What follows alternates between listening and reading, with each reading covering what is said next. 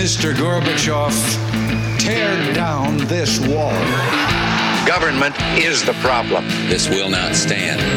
This will not stand, this aggression against uh, Kuwait. Indeed, I did have a relationship with Miss Lewinsky that was not appropriate. America is a strong force for peace. I know the human being and fish can coexist peacefully.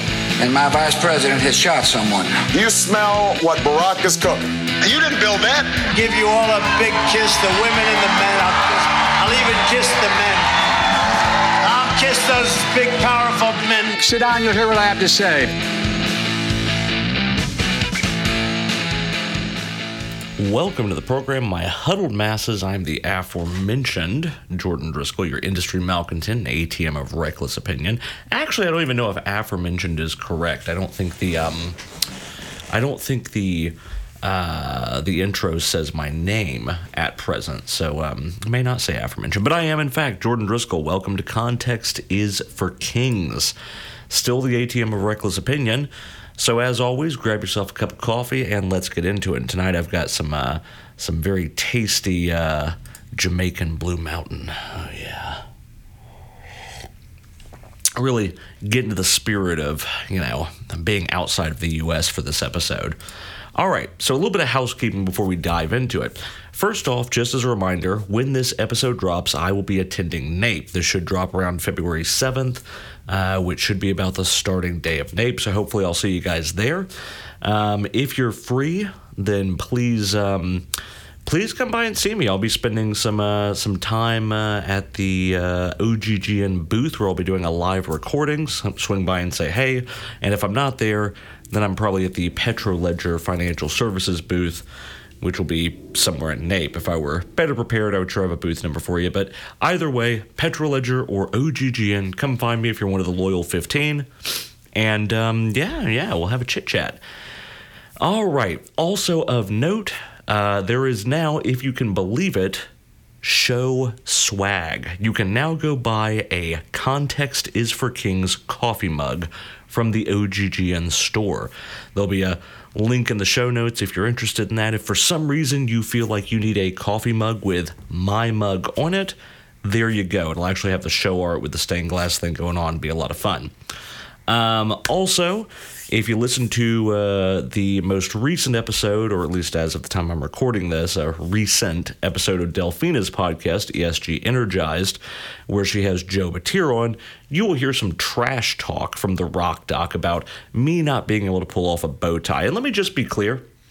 Obviously, I can pull off a bow tie. Nobody could wear a bow tie better than me. When I wear a bow tie, it's big league, okay? So just don't let the Rock Doc trick you, okay? I could rock a bow tie, no problem. All right. So let's just put that to bed, done and dusted. And lastly, as always, if you're enjoying the show, please feel free to leave a rating and a review. And if you don't like the show, then go find a podcast you like. Life's too short to listen to something you don't like. You're not going to hurt my feelings. Just go for it. But if you are enjoying it, please rating and review helps us out. Really love that. Thank you so much. Okay. So let's get into our story for tonight.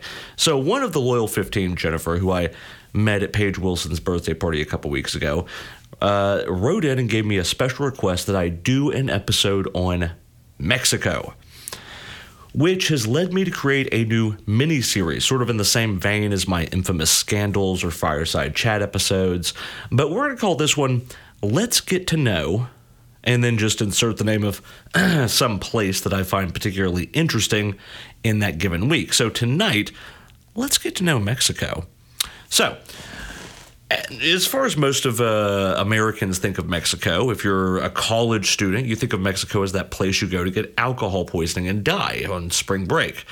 If you're Donald Trump, you think of Mexico as a place that really enjoys building walls. And if you're me, I like to think of Mexico as spicy Canada.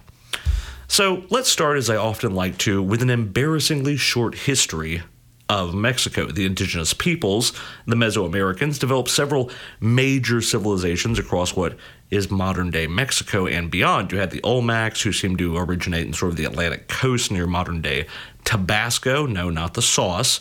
and spread out from there. Then you had the Maya, who stretched from the Pacific coast of the southern uh, modern Mexican nation all the way to Guatemala and into the northern Yucatan Peninsula. And they built many large temples and complexes you can see today. I've been to several of them. Uh, then you had the Teotihuacan Hill. Uh, I actually can't pronounce this one. Um, T E O T I H U A C A N. Uh, as anybody who knows my Spanish and Mesoamerican uh, dialects suffer greatly, and I'm just going to go ahead and apologize to my uh, Spanish speaking and Mexican audience. My Spanish sucks. I know this. We all know this. It's been well documented by uh, by Delfina and by me just butchering your language. So I'm just going to give a blanket apology right now for any and everything I'm going to mispronounce in this episode. Uh, it's entirely my own incompetence, but certainly nothing um, intended to be disrespectful. But moving right along. So the Teotihuacan, which I'm probably not doing correctly there, uh, they're sort of in the Valley of Mexico, which is the central highlands where modern day Mexico City is, as well as the state of Hidalgo. Uh, uh, Puebla, and a few others that I can't even make an attempt at pronouncing. Then there was the Toltec, who eventually gave way to the Aztecs, who were sort of in the southern central part of Mexico. And you've all heard of the Aztecs. You know them. They're famous for their calendar. The Aztecs are famous for their massive temples and pyramids, which are uh, still very impressive to this day. And of course, they're famous for convincing lots of yippee, uh, yuppie conspiracy theorists that the world was going to end in 2012. Although, Actually, they might have been right about that. I think a good argument could be made that the world did, in fact, end in 2012. I mean, think about it. 2012 movies, uh, Star Wars movies after 2012 sucked. Lord of the Rings movies after 2012 sucked. Elon Musk used to be cool, then he went insane and bought Twitter. Amber Heard used to be hot, then she went crazy. The sarcophagus of Joe Biden is president. He's locked in endless battle for election with the perpetual indictment machine known as Donald Trump. These are our leaders. I mean, truly, the world might have actually ended in 2012, and we're all just stuck in some sort of a hellscape purgatory. If you look at the last 12 years, tell me I'm wrong. But anyway, the Aztecs also gave us my favorite Mesoamerican mythical deity, the feathered serpent snakebird deity Quetzalcoatl, or as I like to affectionately call him, Crazy Q. Now, Quetzalcoatl was the mythical deity of the Aztecs for wind, the arts, crafts, knowledge, and learning, which are some of my favorite things. And if you haven't seen a picture of Crazy Q, then I advise you to pause the show and go look it up. Absolutely batshit insane. Even the spelling of Quetzalcoatl flies in the face of everything we know about vowels, consonants, and how languages formed. And I'm just going to tell you right now, I'm officially declaring from this moment forward, Quetzalcoatl is the official mythical patron deity of this program. So, welcome aboard, Crazy Q. We're glad to have you. Anyway, between building massive and impressive temples and structures unlike anywhere else in the New World, and of course the odd virgin sacrifice to make sure that the sun would keep coming up when things, uh, you know, were looking a little sour, for the most part, life was good for the Aztecs, the Mayans, and all the others, at least up until 1942 when Columbus would sail the ocean blue. By 1943, Columbus landed on the uh, Caribbean island of Hispaniola and would set off uh, one of the largest blood soaked gold rushes in human history. The Spanish saw the New World as ripe for the taking plentiful population who lacked advanced technology, uh, vast, nay, seemingly endless natural resources, and rumors of cities made out of solid gold. What wasn't to love about the New World? The motto of the Spanish conquest could be best summed up in three words by their own admission gold, glory, and God. Um, also, I do think that happens to be um, the, and if it's not, it should be the motto of the modern Republican Party. I think that knocks it out pretty well. At any rate, conquistadors, the Spanish soldiers of fortune who were looking to make money and own some land, flooded into the New World, doing the favorite pastime of all European nations of that day and age um, that wanted to be taken seriously, and that was going around conquering shit. Uh, Cortez, who conquered the Aztec Empire, Aztec Empire, while uh, Francisco Pizarro conquered the Inca in South America. And of course, let's talk about the diseases. The Europeans brought with them a lot of different diseases. And in a sort of war, war of the worlds twist, uh, over the course of the conquest, some 80% of the native population would be wiped out from the droves of illnesses which the indigenous peoples had no defense. Uh, of course, one of the big factors was bubonic plague and smallpox, which ravaged the local populations. That is, when the conquistadors weren't gunning them down and taking over their cities and burning them. At any rate, by 1521, Spanish forces had seized control of modern day Mexico and expanded all the way up to what we now today know as Texas, California, New Mexico, and a whole lot of the modern U.S. West. And they even creatively named this whole new conquered region New Spain. Naturally, the Catholic Church wasn't far behind, setting up local missions and giving the natives a choice accept the loving embrace of Jesus into your hearts or die. Unsurprisingly, with that as your marketing campaign, Christianity really got a, a good head start and really took off in the New World.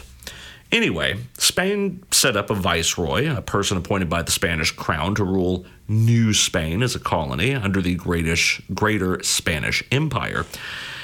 Uh, however, there were seeds of discord developing. A strict class system was starting to evolve where Iberian born Spaniards were at the top of the social and political food chain, followed by Mexican born Spaniards, followed by mixed race Spaniards who had intermingled with the locals, followed by uh, the purely local people, and at the bottom of the food chain were slaves imported from Africa. It was all getting very messy.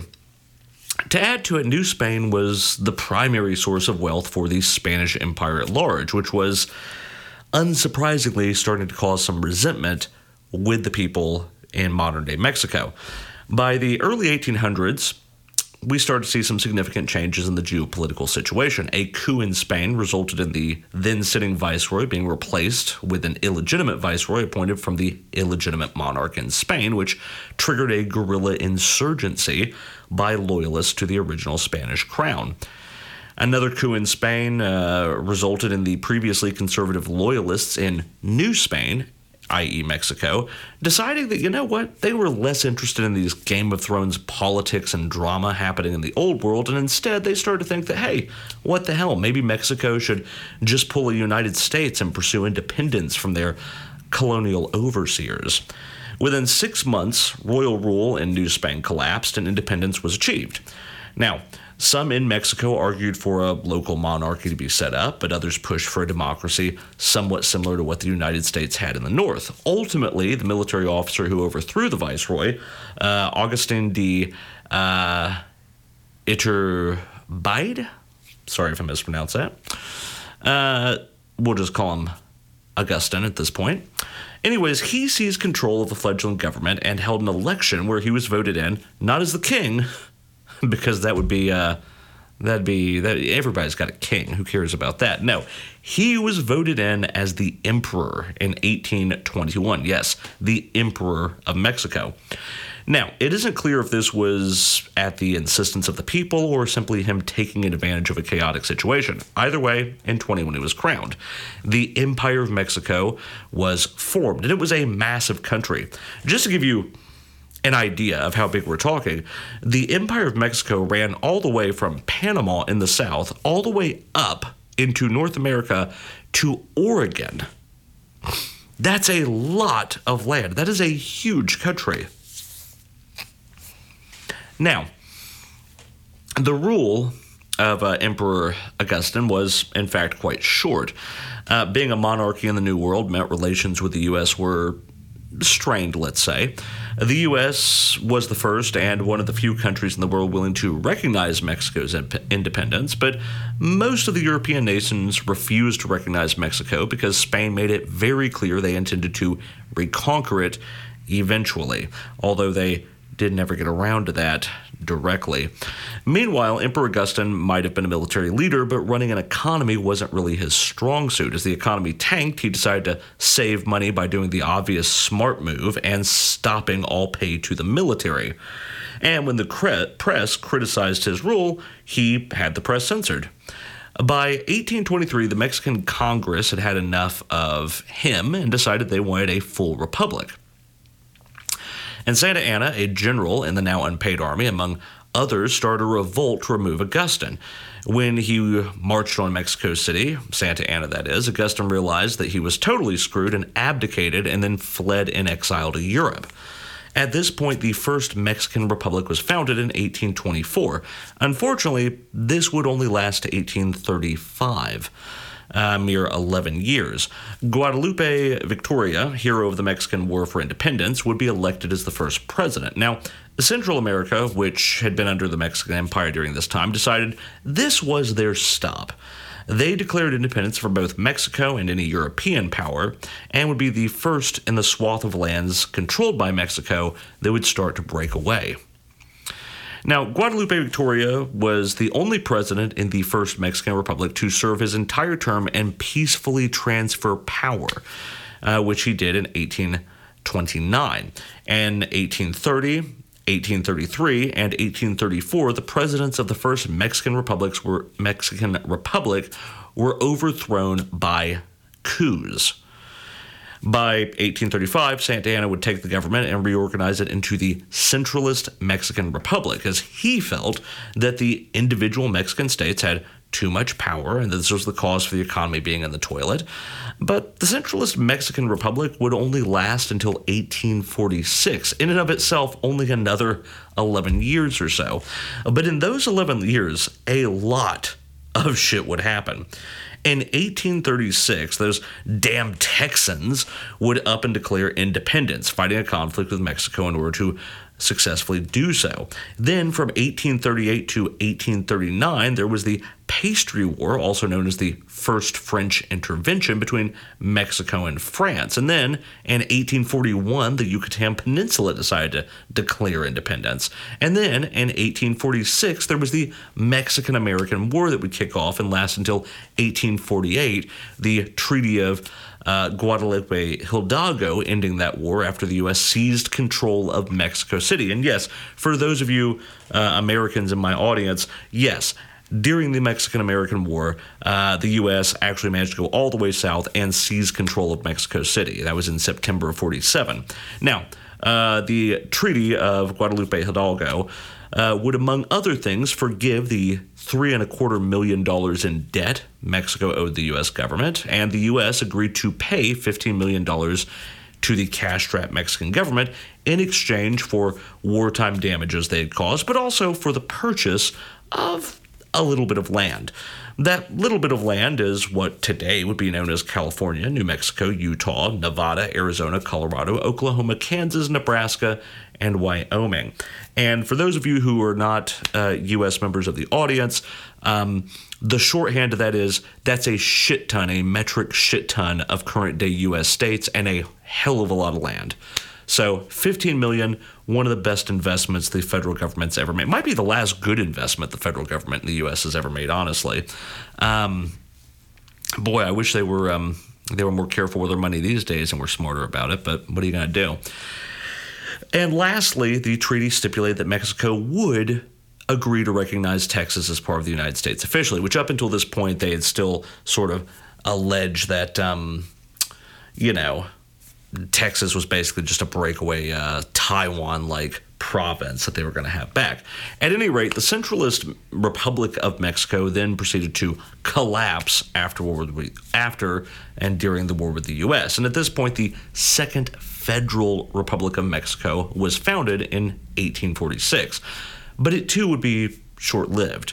You see, Mexico would continue to rack up considerable debts during this time, and despite the influx of cash from the United States, uh, within a mere 15 years, by the 1860s, it had hit a financial crisis and proceeded to default on their national debt. Fucking hell, guys. At any rate, this time it was the French who decided that um, they were operating a Sopranos like family, and uh, the French motto at the time was "Fuck you, pay me." So they declared war on Mexico and decided to invade Mexico to get their money. The British, who always love a good colonial war as much as the next European nation, and Spain, who was still spoiling for a fight with Mexico, they all decided to dogpile on, and the French, British, and Spanish proceeded to invade Mexico. Now, the Second Franco Mexican War lasted from, in totality, 1861 to 1867. It was a kind of a wild time. Now, I can't get too bogged down here, but uh, what I can say is uh, basically, the French invaded, ostensibly to get their money, but by 1864, they had conquered most of central Mexico, and they decided, you know what, lads? We kind of like it here. So the French emperor at the time, Napoleon III, decides that what he's going to do is install a monarch in Mexico and make it a sort of part of the larger French empire. So, you may be asking yourselves, who would Napoleon possibly decide should be on the throne as the new emperor of Mexico? Take a guess. I'll wait. A Spanish ally, perhaps. I mean, goodness knows they probably had some spare Spanish nobles floating around. Those were their new allies at the time. That would make sense. Um, no, possibly. What about perhaps a prominent local born Mexican, you know, someone with some real influence and some status among the people that could unite everyone behind this new empire allied with France? Uh, that might make sense. Or what about option number three? Some random fucking Austrian archduke. I'll let you take a minute and ponder that while I have a sip of my coffee. Hmm. Which one is it? Well, if you guessed some random Austrian fucking archduke, uh, then yes, you'd be correct. So Napoleon, who I assume was just drunk off his tits on Merlot, found Archduke Maximilian of Austria and carted him off to Mexico City and crowned him as Emperor of the Second Mexican Empire. Because, well, you know, why the fuck wouldn't this guy be the Emperor of Mexico? Now, during most of this conflict, the United States was busy with its own civil war, so their response up until this point was to give the French a stern, disapproving nod, but otherwise do fuck all. But by 1865, the U.S. Civil War was done and dusted, and they decided they weren't going to have a second round of Mexican Empire sitting on their doorstep. So the U.S. decided to refuse to recognize Maximilian as the emperor and instead decided to insist on saying the Mexican Republic was still the legitimate government. Furthermore, the U.S. offered $30 million loan to help fund the Mexican president in exile, Benito Juarez, on his fight with the French. Meanwhile, in Europe, the French were gearing up for a war with Prussia, and they needed all the resources they could get. And quite frankly, they were getting sick and tired of sinking money into this increasingly hostile Mexican insurgents. So France redeployed their forces and left Maximilian in Mexico City and basically said, Well, you're emperor now, so best of luck to you. Fuck off. Bye. Ciao. Uh, au revoir. Needless to say, by 1867, the Republican forces retook the capital of Mexico, captured Emperor Maximilian, and he was summarily executed by firing squad. This poor dumb Austrian bastard gets roped into being the Emperor of Mexico by Napoleon, carted halfway across the world, all the way across the world, only to a couple of years later end up getting shot by firing squad. And he didn't even speak the fucking language. He did, he knew as much Spanish as I do, which is not a lot. Amazing, simply stunning. Anyway, a new uh, Republican government was established under Juarez called the United Mexican States. And guess what? Democracy's back, baby. They got it. Well, for a few years anyway. You see, uh, less than a decade later, by 1876, uh, General Porfirio Diaz was elected as president and will continue uh, to be elected for the next six elections back to back. Although, uh, let's just say those elections were starting to get increasingly. They were starting to look a little bit more like something out of the Soviet Union. You know what I mean? Uh, while Diaz's years were good for the economy and saw a lot of technological and social advancement, Diaz was also perfectly willing to clamp down and use force when necessary to both keep his grip on power and move society along in the direction that he thought it should be moving in. By 1910, Diaz refused to step down, and there was no clear plan on who would succeed him. Succeed him. And the Mexican people had decided to revolt, kicking off the Mexican Revolution, which would last from 1911 to 1920. Now, the Mexican Revolution saw huge changes socially, economically, and politically for the Mexican nation. And keep in mind, while the Mexican Revolution was happening, so was World War I.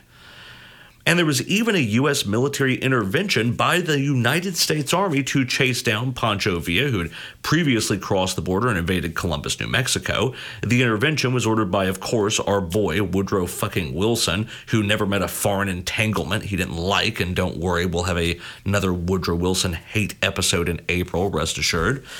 At any rate, even Germany got somewhat involved with the infamous Zimmermann telegram, which is where the German government tried to convince the Mexican government to invade the United States in exchange for Texas and the other Southwest states, which had been sold to the U.S. previously, to be returned to Mexico in the event of a German Mexican victory in the war. Now, of course, the Mexican government declined, and eventually the Zimmermann telegram was leaked, helping to prompt the previously neutral United States into getting involved in World War I against the Germans. So that didn't really work out for the Kaiser quite as planned, did it? At any rate, back in Mexico in 1917, a constitution would be formed, and by 1920, a government would more or less be reestablished with some level of control over the country in a more centralized fashion. From 1920 to 1940s would be what history has called the revolutionary presidents, men who had fought in the revolution uh, in Mexico and by hook or by crook assumed control of the government. Presidential elections during this time were shaky at best, and transfers of power were not always what you might call peaceful. Of course, given Mexican history, this isn't exactly a new phenomenon. By 1929, the National Revolutionary Party was founded to try and create some level of political stability and a platform for a lot of these guys to work out some sort of a long term plan and how to successfully do leadership transfers without all the bloodshed. And eventually, that would be rebranded into the Institutional Revolutionary Party. And as we wind down for the evening, and I can just tell you, Mexican history is fascinating and deserves probably a second part. So if you do want me to do a second part of this, please let me know, covering pretty much the 1940s to current. There's a ton of stuff here that I wanted to hit that I've just sort of run out of time on. Things like the nationalization of the Mexican petroleum industry and uh, the drug cartel wars and all of these kinds of things. Things that are really useful to know and give us context for the Mexico of today. But I did want to leave or end with this thought why is the transfer of power such an issue in Mexico? Now, understand, of course, that I'm not Mexican. I've been to Mexico several times and have enjoyed my time there, but I can't profess to truly know the, the people, the culture, and the history as much as a native Mexican. I'm just some gringo with some opinions here, but I do have an opinion for what it's worth here's the thing. In a lot of key ways, the United States and Mexico, the United States being my my home country, have a lot of similarities. They are both part of the New World. They both had vast amounts of natural resources and temperate climates. They uh, were both colonized by European powers that uh, dominated and effectively assimilated or drove out the indigenous peoples. They've got a lot of this history. Both nations had to fight for their independence against a colonial power that was not very keen on that happening. So, how is it these two nations had such different directions when it came to establishing a government? I mean, Mexico's had two or three or four rounds of an attempted republic. You've got at least two empires that have uh, tried to emerge in Mexico, and tons upon tons upon tons of coups and uh, less than peaceful transfers of power between presidents. And of course, modern day Mexico, that's a bit of a different story. We'll get to that in a part two. But why is it historically these two had such a different path in this regard? And I don't know that my theory here is correct or even close to accurate, but I'll throw my theory out and and, and tell me what you think. But there's something to be said for the countries that colonized our respective nations, right? The U.S. and, and Mexico, I'll speak to specifically. It, with the United States, the 13 colonies and what would eventually become the United States were colonized by England, Great Britain. And while both of them were monarchies, the British had already started a process of creating a democracy. It was more of a constitutional monarchy um, than it was a absolute monarchy. Uh, the call of no taxation without representation in the U.S. Revolutionary War is more of a call not for the tyranny of King George, but more or less the lack of Americans' ability to be recognized or have representation in the British Parliament. It was just a colony. British Parliament was not a place where the colonies were going to be uh, going up there and speaking and getting what they wanted. And so there was already a, a history of democracy and a history of uh, democratization that was happening within uh, Great Britain, even though it was technically a monarchy, it was not an absolute monarchy. And the U.S. basically took that concept of uh, the democracy that it was inheriting from Great Britain and simply added on to it. It took out that, uh, you know, that hereditary figure and and create an executive branch from that separate. But with Mexico, my theory is that Spain was much more of a absolute monarchy during the time there wasn't anything with the power or scope of British Parliament within the Spanish monarchy or the Spanish government at the time. As a result, there's sort of this strong tradition of there's always being a strong person at the top running things. Um, and you can see this in a lot of places where democracy has struggled to take off to a much more extreme version of this. Look at Iraq or look at Afghanistan, places where the U.S. has attempted to do nation building. We see how well that's worked. And why has it not worked well? Because you tried to install democracy in a place that has no concept of, demo- of democracy, in a place where uh, tribe and family and these things matter way more than the uh, idea of voting and having a, a, leadership of the collective people deciding who that leader should be or electing a representative for themselves. Not to say that these ideas can't eventually take root and develop there, but you can't go into that kind of a culture and just assume it's going to work automatically. With the Americans, I think that was an idea that had already taken root with the concept of the Magna Carta and the British monarchy and common law. Whereas with Spain, it was still very much operating like a despotic monarchy at the time. The king or queen at the top was the power. The viceroy in New Spain was the power. And so there was always this tension between those who wanted some kind of Mexican democracy and those who wanted a strong leader who could just whip things into order and their word was law. Now, that's just my opinion. I don't know if that's at all true, if that's uh, even relevant, but that's just my reading of Mexican history up to this point, that's kind of what it makes me wonder if that's sort of why there's such a difference in transfer of power is the cultural background of the countries that were originally the colonizers of our respective nations. Uh, for any of my Mexican brethren and sistren in the audience, I would love it if you would write me in and let me know if if I'm close to the money on this, if that makes sense, or if I'm just dead wrong, which I well could be. Um, I would love to hear your your thoughts on that.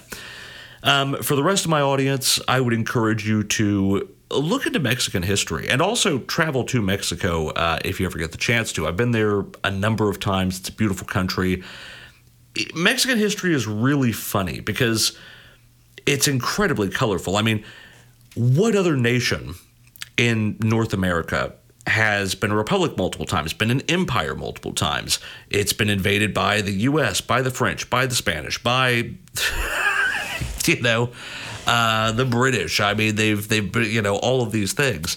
Um, all of this crazy stuff has happened. Multiple coups, multiple governments, and all of this sort of thing. I mean, yes, things with the Mexican government have are far less dramatic these days, which is to Mexico's credit. But Mexican history is is so much more colorful and rich than you might think. I mean, it just is. You should check it out. And some of the buildings you can see in places like Mexico City, where hell, Maximilian's castle is there. The man wasn't in power for more than what three years, and he still managed to build a medieval castle for himself to rule from. I mean, that's just wild. At any rate, it's definitely worth looking into if you're at all interested in history. Mexican history is a wild ride, and it's it's worth checking out. And um, and I can say just if you get a chance to go down there. I mean, one, the best Mexican food you're going to get, and um, two, the people are friendly, and it's it's just a fun place to go. You know, get away from the beaches, get away from the um, the uh, the the oh God, what's that place where everybody goes for spring break? I can't remember it. Cos- Cozumel, whatever it is. I, I, can't think of it now. But get away from there. Go to Mexico City. Go to some of those places where there's just a ton of history and uh, surprisingly a lot of tie back to European history. What with everything that, that's happened in you know the Mexican Valley. Uh, get out there, and give it a shot. And uh, like I said, for my Mexican audience, let me know if my theories are even close to right or if they make any kind of sense or you know tell me what the deal is love to hear from you guys um, let me know if uh, you guys like this idea for a for a format for an occasional show that I'll do as a special. You know, the um, let's get to know a place. And if there are any countries you want me to do a deep dive on, please by all means write in and let me know, and I'll put this in sort of the rotation of shows that we do. I hope to see you guys at NAPE. Let me know what you think of this one. And uh, this is Jordan Driskell reminding you, Viva la Mexico. See you guys in the next one. Join us again next week on Context is for Kings, an OGGN production. To learn more, go to OGGN.com